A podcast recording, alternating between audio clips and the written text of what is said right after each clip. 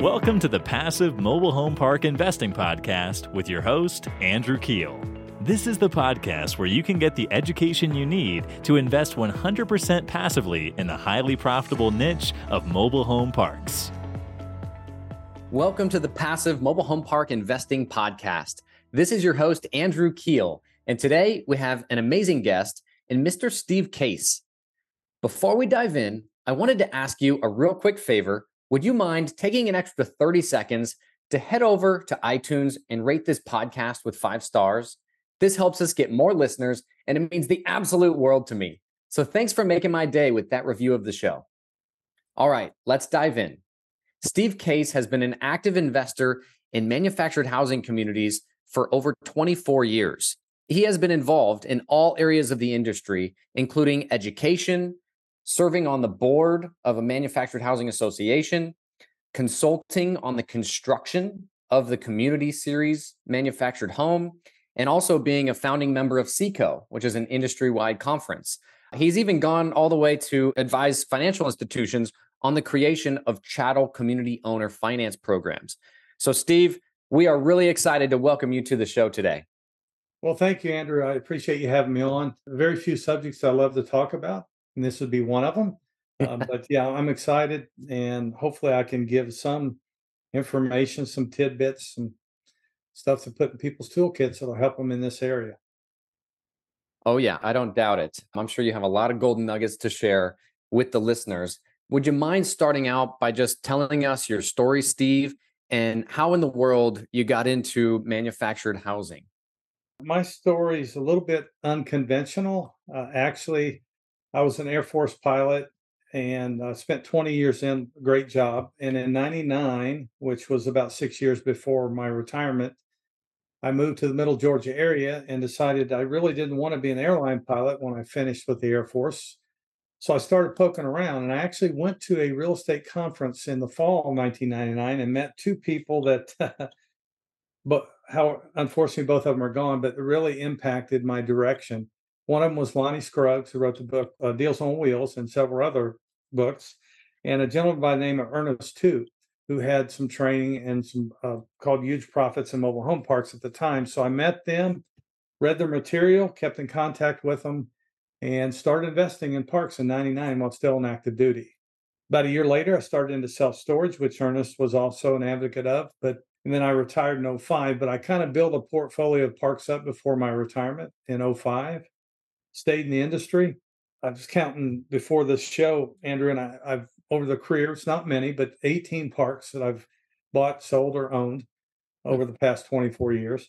But along that frame too in 2005 myself and another gentleman uh, corey donaldson started up mobilehomeuniversity.com we started doing some training nationwide at events called mobile home millions we did some boot camps had a couple of home study courses for about five years or four years actually and we stopped in 2008 uh, for a variety of reasons my kids were getting in that age group where they had ball games and so forth so i wanted to be a part of that Of course, we know what happened in 08. The economy kind of slid a little bit. And I uh, had so many, probably at the time had 10 or 12 different properties in different asset classes. I just didn't have time to manage them or to really put a lot of effort into them. So I made the decision I was going to stop the educational piece. Uh, went on to sell Mobile Home University to uh, Frank Rolfe and Dave Reynolds, which they've taken it to a much higher level than what Corey and I had it. Uh, and then I got on the Georgia Manufactured Housing Association board for a few years to help formulate some policies here in the state. And I've always loved training. I did uh, used to do four ship formation training in the Air Force on a T 38. So that spilled over rather well in training on this asset class. Uh, but I've always loved it. And also in 2008, myself, Spencer Roan, and David Roden started up this little group of, of local park owners called SECO, which has now grown into a rather large event, which, by the way, starts next Monday, this September the 11th. It's for small to medium community owners, is what its primary focus is, where we give our knowledge along with the other speakers. You'll be there, I know, speaking on a topic uh, and helping them be successful in the industry. So it's it's been a good ride. I'm not as active in the acquisition part anymore. Uh, I've got my property, my portfolio is pretty much the way I want it now. Just turned 60, so kind of on the back burner, but I love helping people in this industry. That is fantastic. You know, I would say like one thing that seems to be like a recurring theme is that you're an educator, you're a trainer. Mm-hmm. And, you know, I know we've been working together a little bit on Seco and kind of getting ready for that. Is that just a natural inclination you have to just helping the next generation, or is it just something that you're just really well? I've always, you know, since the time I was in the service, uh, training people to fly, I always loved that part of the aspect. That was the best job I really ever had while I was in the Air Force. Was the T-38 formation instructor there in Mississippi. Uh, but I'm also Andrew very cognizant of the next generation. Uh, I talked about my mentors, and there were more than just Lonnie and Ernest. Uh, how they spent so much time in training me and helping me be successful that I think I owe that to the next generation. I think we all do that are successful in this business. So it's been a passion to help those that are really willing to go out and get their hands dirty and work. And I enjoy doing it. I enjoy seeing what we used to call the light bulb come on when somebody finally gets it, understands it. So it's, it's just been fun. It's been a passion of mine uh, just mentoring a few people. And I'm just hoping I can be a small part of their success. Some have been really successful. Matter of fact, I'm a couple of the guys speaking at Seco. I had the opportunity to mentor many, many years ago, and they further, they much more surpassed my success in the industry. They're going to be speaking this year, but uh, I remember when they were brand new newbies, we called them, and they've done well. Uh, ben Braband, Jefferson Lilly being two of them. Oh wow! That's so awesome. When I first got into the business, Jefferson has a podcast, and yeah, yeah I would say he kind of helped you know me get into the podcast. Him and Kevin Bupp had had a couple great podcasts yeah. that helped me learn the business, and uh, yeah, just wonderful. I'm just so impressed that you you learned directly from Lonnie Scruggs because if you know those that know my story, that's that's how I got in the business. I accidentally got two mobile homes in Ocala, Florida, uh, tied up and was able to buy those and got on YouTube and stumbled across some videos, you know, of Lonnie doing a live event. And, you know, that's how I learned to do the deals on wheels model and and got into manufactured housing. So that's fantastic that you yeah lonnie was a super guy. Those of you that never had an opportunity to meet him or get to know him he was just a jewel at heart.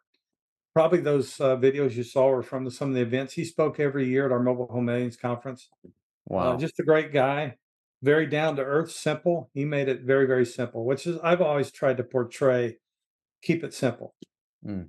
Uh, but yeah, I, have been blessed over the years to have some great guys that I could rely upon and, and learn from. I love that. And I, I wonder from your years being an Air Force pilot, you know, what would you say, 20 years, you mm-hmm. know, what what did you carry over? What attributes did you carry over into, you know, your commercial real estate business that that you think really mattered? I think probably two that stick out to me. One of them is kind of a checklist approach. One of the things that I'm trying to do at Seco this year with the educational piece is to help people not make mistakes when they're buying, operating mobile home parks. Uh, the biggest mistakes that I see people making right now in the past four or five years with due diligence and not understanding how to value a deal. Ernest had taught me years ago to come up with a checklist for due diligence because I did it all myself. And so that checklist approach, making sure I checked every box, make sure that I didn't miss something was a big key. Uh, also, with my management, uh, the largest park that I owned at one time was 360 pads, and probably the smallest was 40. So we, when I had managers on site, I, I always gave them the ability I didn't micromanage them. So I gave them the ability to give me new ideas, new changes, new ways of doing things. Uh, I empowered them. I, I tried to get them to, to believe it was their property. They were running it as their own, as an owner. And that seemed to help. I got much more buy in. Uh, and those two things empowering people and the checklist. I love that. I played football in college, and my defensive coordinator was a huge fan of the Blue Angels.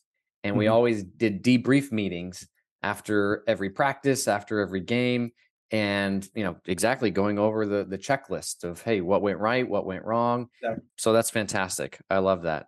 Steve, what do you think is the toughest hurdle for investor operators to overcome in mobile home park investing? Uh, the biggest hurdle that I've seen, and I, I don't know if you would, Andrew, call this a hurdle, I think it's more of a uh, a barometer of easy success or tough success. And Mm. that is to find a property that meets your investing style. Uh, I see a lot of folks, they want to get into this industry, but they've got to understand what is the difference between a turnaround park and a turnkey. And they really don't know the difference. Well, there's a huge difference. You know that you've been involved in both. A turnaround requires a lot of work, a lot of capital, but the payoff is big at the end, usually. Turnkey, you're going to pay more for it. Maybe you only need to tweak a few things. So they really don't understand if if someone that's not ready to put their boots on the ground and to do a lot of work ends up buying a turnaround mobile home park, the chances of success are slim to very slim. But if you know that going in and that meets your style, like my my entire career, the first part of it was nothing but turnaround Hmm. parks where there was no money made for years or in mo- a lot of cases until I sold the property. So I think that's one of the biggest hurdles for the actual investor is to understand wh- what fits your lifestyle, what fits what you're looking for, and go out and try to find that property. Now, obviously, everybody wants a turnkey property because it's easy. They're harder to find, but the best opportunities are in the turnarounds if that's you know what you feel like you can accomplish. If not, please don't buy a park that's a turnaround, or you're going to be sorely disappointed. That's great advice. And I was going to ask the next question, which is, hey, how has your strategy changed, you know, through the 24 years, you know, of owning parks? And it seems like you started with the turnarounds. Mhm. Did you kind of mature into more stabilized assets? Yeah, it was kind of funny. You know, like like I said in the beginning, or you said my bio, you know, I I got involved in both industries back when let's say that the big equity groups or the big money wasn't in it, and that was self storage and that was uh, MHC. Uh, probably the first six or seven properties that I purchased were all turnarounds, empty lots, had to do rehabs, had to put homes in there. Uh, fortunately, I had other income, so I didn't need the income from the properties. And I would, in virtually every case, before I got it full or got done with it, I would end up selling it. Um, sometimes I would 1031 exchange into the other another park, or I would put it in storage. And at that time, when I put my money from MH into storage, I bought a property that was cash flowing and much easier to operate and so forth. So yes, in the beginning it started that way, and then probably about 10 years ago, I decided, you know what, I've done enough of that. My storage portfolio had grown pretty good that I'm going to just look for more mature turnkey type operations that I just need to tweak. And that's kind of where I settled. I, you know, I have three communities now. That's pretty much all that I want. Um, actually, I'm sorry, I have two. We just I just sold a small one, so it's 147 pads, two communities. They're local. Um, you know, I've, been- I've been fortunate enough from all the investments to have it paid for, so it's a really good cash flowing both properties. And that's pretty much where I'm at. Unless something local comes up, which is a couple that I would buy in the local area, I probably am not going to be acquiring anymore. Sure. Uh, but yeah, it changed from a lot of work, a lot of travel because I kept everything in the southeast, but some properties were four hours away. Uh, Mhm. A lot of capital needs using private money, which you're going to talk about at Seco. How do you finance some of your homes and a lot of infill? Uh, a lot Maybe of tell us a little bit about that. You know, like about these value add turnaround parks. What's Mhm. the hardest part? Like you, you've been boots on the ground, hands on with these things. What's the hardest, you know, part of these turnaround parks, in your opinion? Uh, the hardest part was assimilating the team that would do the entire thing. In other words, if I had a home that needed to be demoed and sent out, and then I need another one that came in, one I had to locate the home. Back then it was, you know, some used, few new. Now it's pretty much all new, very few used. Getting the team to get it in, uh, you know, the decks, the whole thing, getting all set it up where I can either rent it or sell it that seemed to be the there's a lot of moving pieces you know getting the permits electrician hooking every you you know what i'm talking about the oh, plumber the deck guy. That was the, that was the really the toughest part of putting all that together and orchestrating it. You had one guy doesn't show up well that impacts two or three behind them. So that was always the most difficult part for me was assimilating all those people together. And you got to remember i was a hands-on guy so i did a lot most of this myself I had managers on site. Uh, a couple of times I had maintenance guys that and some of the larger properties and but they pulling permits and all that that was not what they did so that was the most difficult part for me was Yeah, doing all of infill is tough. Infill yes is tough, especially by yourself. And it's not like that's your only job, right? Because like you, property management, just the day-to-day management, yeah you know, we we handle in-house. Did you handle that as well?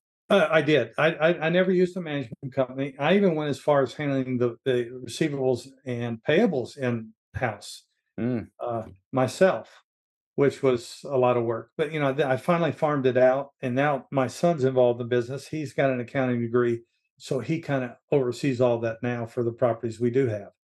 Uh, but yeah, it's it's a lot of moving pieces if you're trying to do this yourself. Oh, totally, totally. Tell us your your philosophy on tenant-owned homes versus park-owned homes, and you know, through your time in the business, which has you know been more profitable for you? Well, unfortunately, I've never owned a park that's been completely lot space rent only tenant owned homes. I've had a mixture. As a matter of fact, the, the properties that I have now, believe it or not, are very few tenant owned homes, a lot of park owned homes, rentals, because that's the market we're in. Uh, late model rentals, but it's a it- it's a, what I call my horizontal com- apartment complex. But it works out fine because the property's nice and everything. So uh, I, I've done lease options. I've sold them outright. I've, you know, sold some of them through the uh, 21st mortgage program. So I've done a lot of different programs on sales of homes.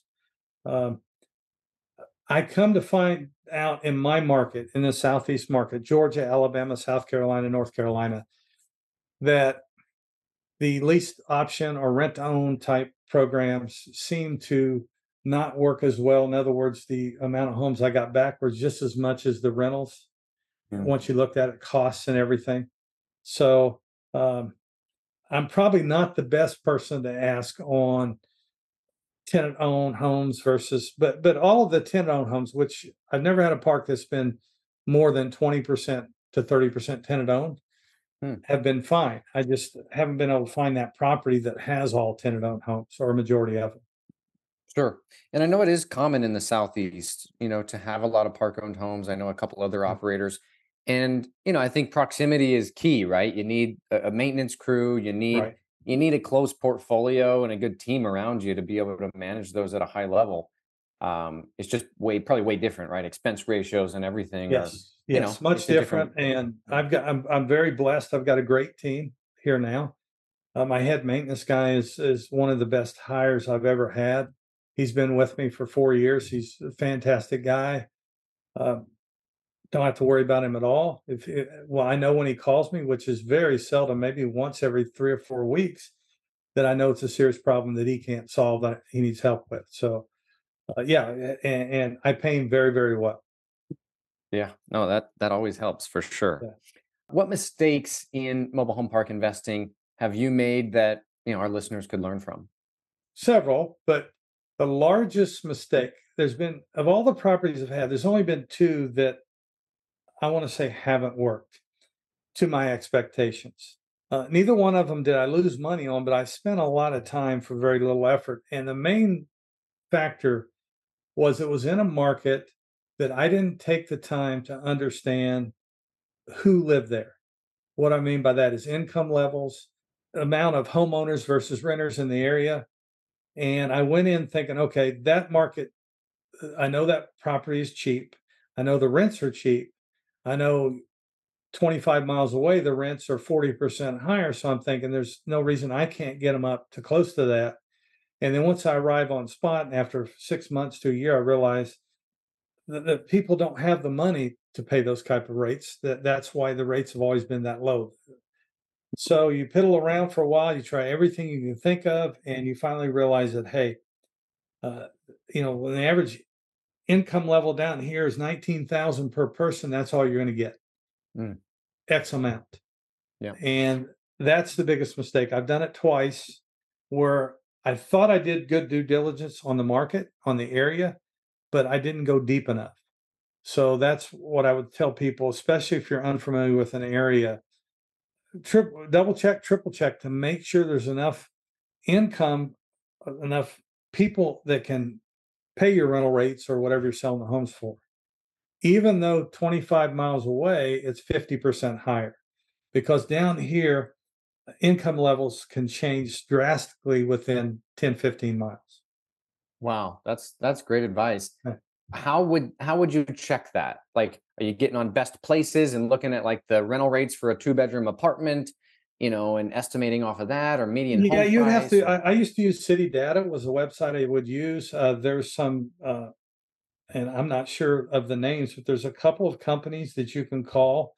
Um, I know that the due diligence partners are going to be presenting at SECO. They're going to talk a little bit about how they check during their, you know, what service they offer for what the income levels are and unemployment and all that sort of thing. And they're using private companies probably paying for the data.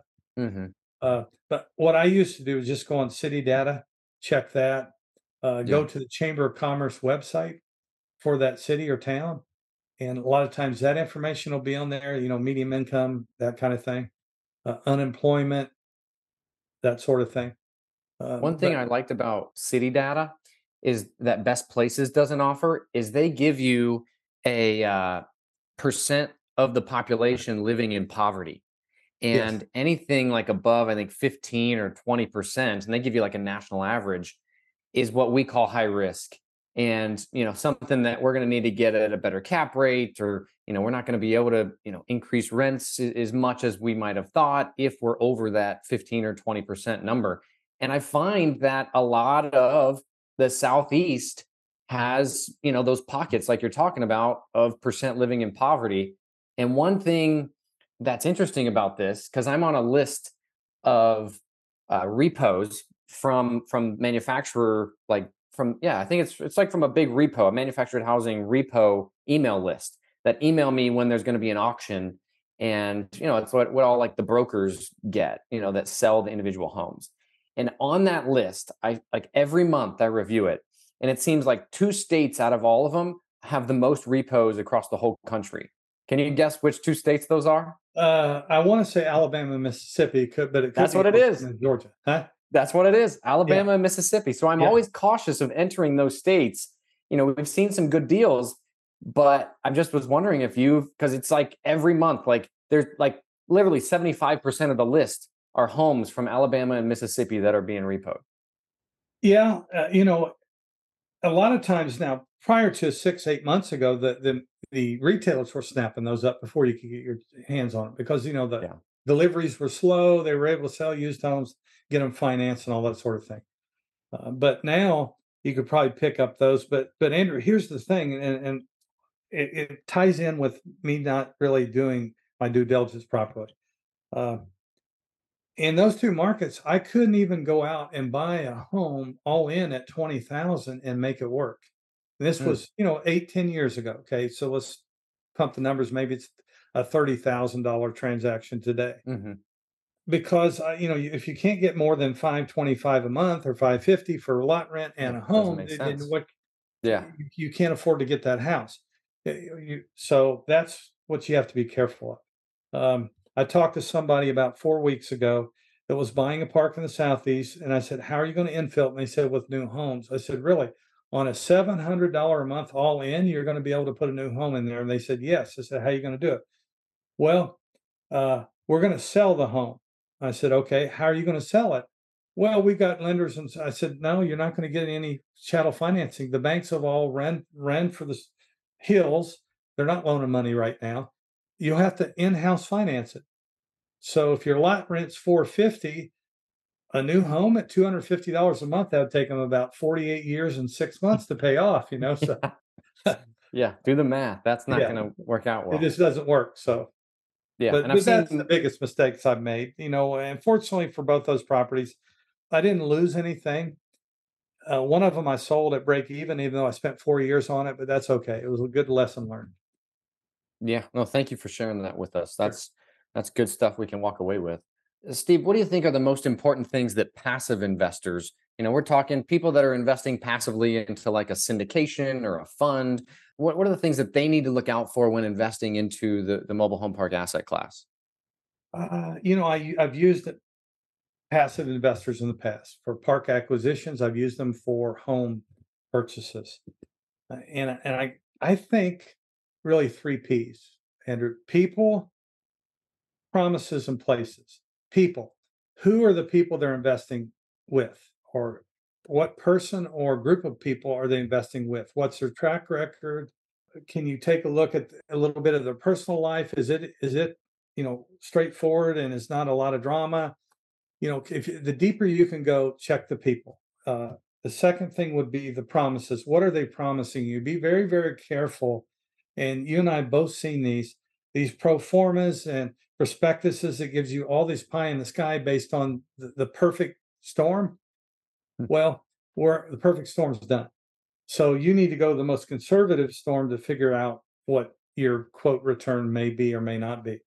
Uh, I'm afraid that what's going to happen here soon with this debt situation or interest rate situation is there's so many equity groups out there that have raised hundreds of millions, if not billions of dollars for all kinds of asset classes. They made a fee going in when they bought the property, they make a fee managing it, and they own a piece of it with little or none of their own money into it. When these things start to go south, which they are going to, uh, this will be the third time I've seen this happen in my career the people left in the bag are going to be the investors. Um, of course, they're going to go back and try to sue and everything else, but I'm sure they signed their life away with all these documents and so forth. They're not going to get their money back. So be careful about the promises and then the places. I highly suggest that they, just like what we talked about a few minutes ago, if this group is investing in a property, let's say somewhere in South Carolina, they do a little research on their own to make sure that part of South Carolina is investable even though the this equity group or partner or whoever is going to be doing it, it's not bad to look and see where your money's going. And, and and on that for the for a good market, you know, do you have a couple metrics that you recommend people look at? Uh, Population growth, you know, median home price, anything like that. That just if they were just going to spend five minutes real quick to look at a couple. Uh, not really any criteria you know, I've always kept in the southeast, so I've been very, pretty familiar with all the markets I've been into. Mm-hmm.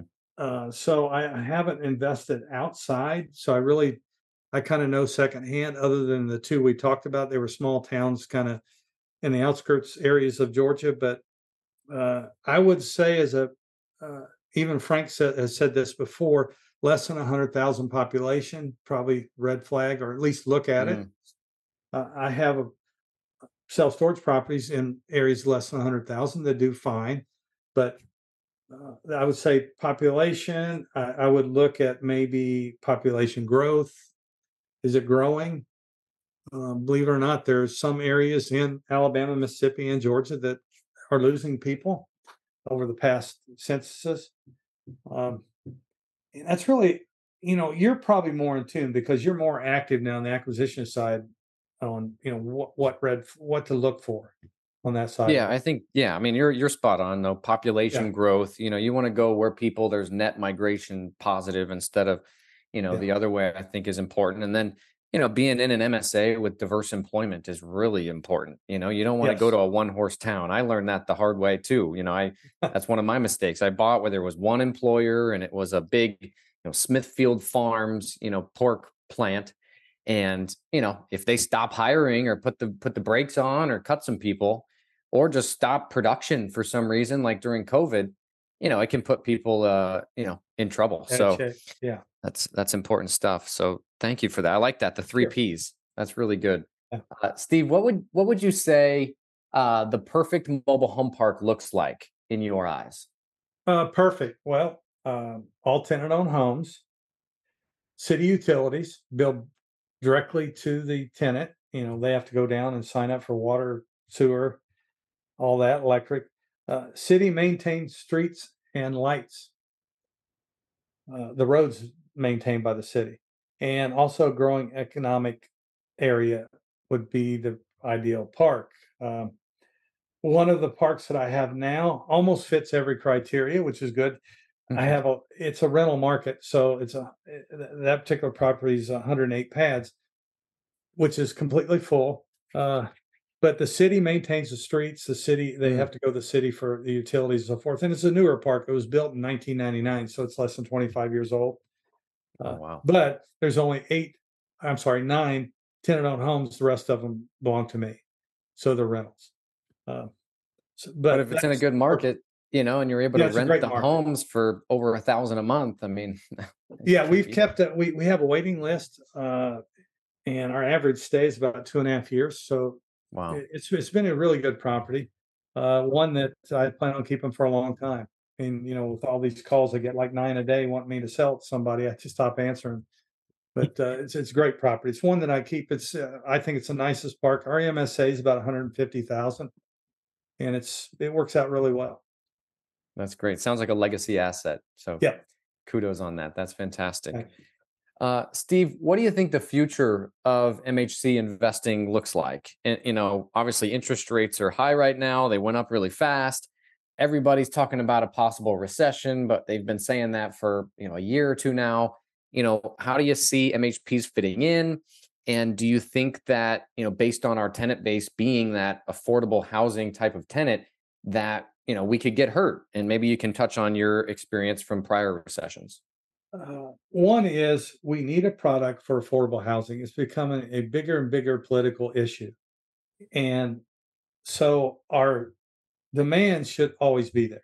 I think it's going to stay there, the demand. You know, we're not building any more parks, very few. It's not like the Mhm. self storage industry. Uh, It's its own worst enemy right now because it's building, building, expanding, expanding because it's easy to do. Well, we can't do that. We've got this limited uh, amount of product out there in the MH space which is good for us operators. So I think affordable housing is going to be there.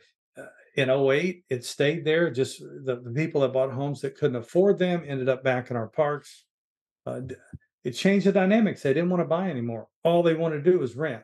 They got they were really burnt out from the buying experience. So that's what converted a lot of us to to landlords with instead of selling things on lease options, rent owns, or owner financing. Um, as far as the parks themselves, I've seen an evolution, if you want to call it, of what's happened in the industry. Back when I started, the last thing you told your friends and families you invested in mobile home parks because they would frown and look at you like you're crazy. Uh, but due to Frank, uh, and I'll give Frank the entire credit for all of this, he got big money into the industry. Uh, some of these big uh, was Blackstone and all these guys, billions of dollars got pumped in all the equity groups showed up, the aggregators. So the medium to large parks are all sought out after by these groups. And I've seen them getting swapped back and forth the last five or six years between this group. They buy a portfolio of 12 from this group and so forth. So for the small to medium operator like I am, those larger 100 space and above parks are pretty much going to be swapped over the next few years between all these groups. So where does that leave us? That leaves us with the mom and pops, the the smaller properties 50 70 pads that kind of thing maybe 30 pads maybe accumulate three parks with 15 here 20 there and 25 there in a small market area uh, those opportunities are still going to be there. You're going to have to be creative on how you get them done. Uh, one of the sessions that ben brabin and i are doing is called creative deal making. I had to learn creative strategies back in the day because there was not a bank anywhere in the southeast would loan anything on a mobile home park. So I had to figure out how to get the money to buy these parks. Uh, creative deals, relationships. If you make them with the mom and pops, you're going to be able to buy the deal. So I think that's where we're leaning. There are going to be some fallback from the interest rate spikes. There's going to be properties going to end up in financial institutions' hands. But I think if they're the larger properties, 100 space and above, they're going to search out maybe groups like you or others that have a larger portfolio to pick these up. But I'm specifically talking to the small guy right now that, that maybe doesn't own a property, wants to own one, or has one and wants to have two or three. Uh, we're going to have to search out after the smaller stuff. Yeah, no, that's that's great. And tips transactional data, I think Max Baker told me or said the other day that's down 57% this time last year. So transactions are really, really starting to decline. Yeah, and and it makes sense, right? It's harder to get deals to pencil right now with interest rates, you know, above seven percent. So Yeah. makes a makes it's a a lot of sense. Yeah, definitely. Steve, what do you think is the biggest threat to mobile home park investing? uh, us, the investors. I really do. Uh, Andrew, when I started back 99, 2000, we just went through this uh, green point uh, issue. You may be too young to remember that, but that was the same thing where they were loaning money on mobile homes to people that should never have bought them. A lot of fraud going on and so forth. And at the time, if you owned a park, the, the retailers would fill your lots up for you because they were selling homes so fast they didn't have places to put them. Well, the park owners, after that, starting in 2001 or so, when all of that filtered out, started neglecting their properties. And that's when the drug uh, people showed up. That's when, you know, all of the disarray and the defunct homes in these communities starting to show up and it became a eyesore. So from 2001 on, local officials, local people started really, really having a problem with trailer parks. Now, we've changed that a little bit, starting, I think, around 2012 or so, when more money started coming in, better operators. We've cleaned up some of these properties uh, and we've actually made a dent and showing people that can be a, a nice place to live and then a safe community. I'm afraid the people that have jumped in at the last minute and bought things that now can't their payments have went up they can't afford to put anything in the infrastructure they can't afford to do anything for the residents they're going to let them turn back to where they were 20 years ago or 15 years ago and now all of a sudden the whole public eye is trailer parks need to be demoed so really i think that's what we have to be careful that the operators or investors themselves are our greatest enemies, or could be our greatest advocates and turn these things around. But I'm afraid, from what I've seen, some of these folks just can't afford to, and they're just going to let them uh, go yeah. down again. That's a great parallel. You know, the chattel crisis is probably uh, probably just the lowest point in the industry mm-hmm. since its inception, right? Since you know yes. mobile home parks started to be developed, and that was in the late '90s, right? You said right. what was the name of the lender? Green, Green. Uh, it was Green Tree. Green Tree. Green, yeah, Green Tree. And then I think it was an insurance company called Conseco that bought them, bought the whole mm-hmm. portfolio and almost uh, bankrupted the entire insurance company. It was a big transaction. Totally. And it, and they 90, were lending about 87% of the loans were fraudulent. Oh, wow. Uh, misstated income. I remember dealers, believe it or not, down here in the South, they would trade a, ca- a cow for a trade in that was worth about eight hundred dollars, and they would put fifty eight hundred as the value and so forth. It was really bizarre. Wow. Yeah. So, you know, loaning pretty much the great you know recession, but in a in manufactured housing, and then after that, you said like two thousand and one, all these operators that had homes pulled out of their communities and their mm-hmm. incomes had dropped because you know these homes were repossessed and pulled out. Now their income was lower so they couldn't they didn't have the funds to reinvest into the assets. Is that right? That's right. And also a majority of the owners andrew had no desire or weren't uh, set up or to be able to keep these homes in their park uh, like today you and i we would never let a home leave our park if if at all possible we're going to buy it from the lender or do something to keep it there yeah. They they let them exit, and now we have you know one third occupied properties of, of tenants' homes that were you know, and, and then the foreclosures were sitting there, the repos were sitting there for years. Sometimes get tore up, vandalized, homeless people living in them. Uh, they just kind of did nothing. Mm. It was a great opportunity for us that did not that understood we will buy the repo as it sits because it saves us eight ten thousand from having to bring another one in just the way it is. Sure. Uh, but yeah, that's what happened. And many matter of fact, I bought a my largest park in Augusta, Georgia, was 360 pads, and it was built in 1996. And by the 2000, it it was full. And when I got it in 2007, there were 60 homes left. Oh my goodness! So 300 repos had been moved out of that property over that time frame. Jeez. So yeah, it was interesting. Yeah. And that's a good point, you know, yeah. for, for passive investors. If you really want to dive into this, you know, like how many homes are you buying, right? Because now there's like PEP lending, Triad, there's yep. uh, 21st mortgage. You know, how many homes are you? Because now with those programs, the community owner signs on the note with the the end tenant that's buying the home, which is a little bit better model because now you're both vested in the home. Where previous it was just the tenant. Right. But I think, you know, that's a good point. You know, how many homes are you signing up for? You know, if you're buying an 80 unit park, but 70 of the homes are new and still have a $20,000 note on them, you know, it's it's far from being a tenant owned home community. Yeah, yes. You better have some deep pockets in the background to be able to snag those up if you need to. Totally, totally. Steve, wow, thank you so much for all of this information. I know we kind of ran a little long, but this was sure. just a wonderful podcast. Thank you so much for coming. Yeah, I appreciate on. you having me on. It's been fun. It has been. Uh, if listeners would like to get a hold of you or find out about SECO, uh, where would you direct them?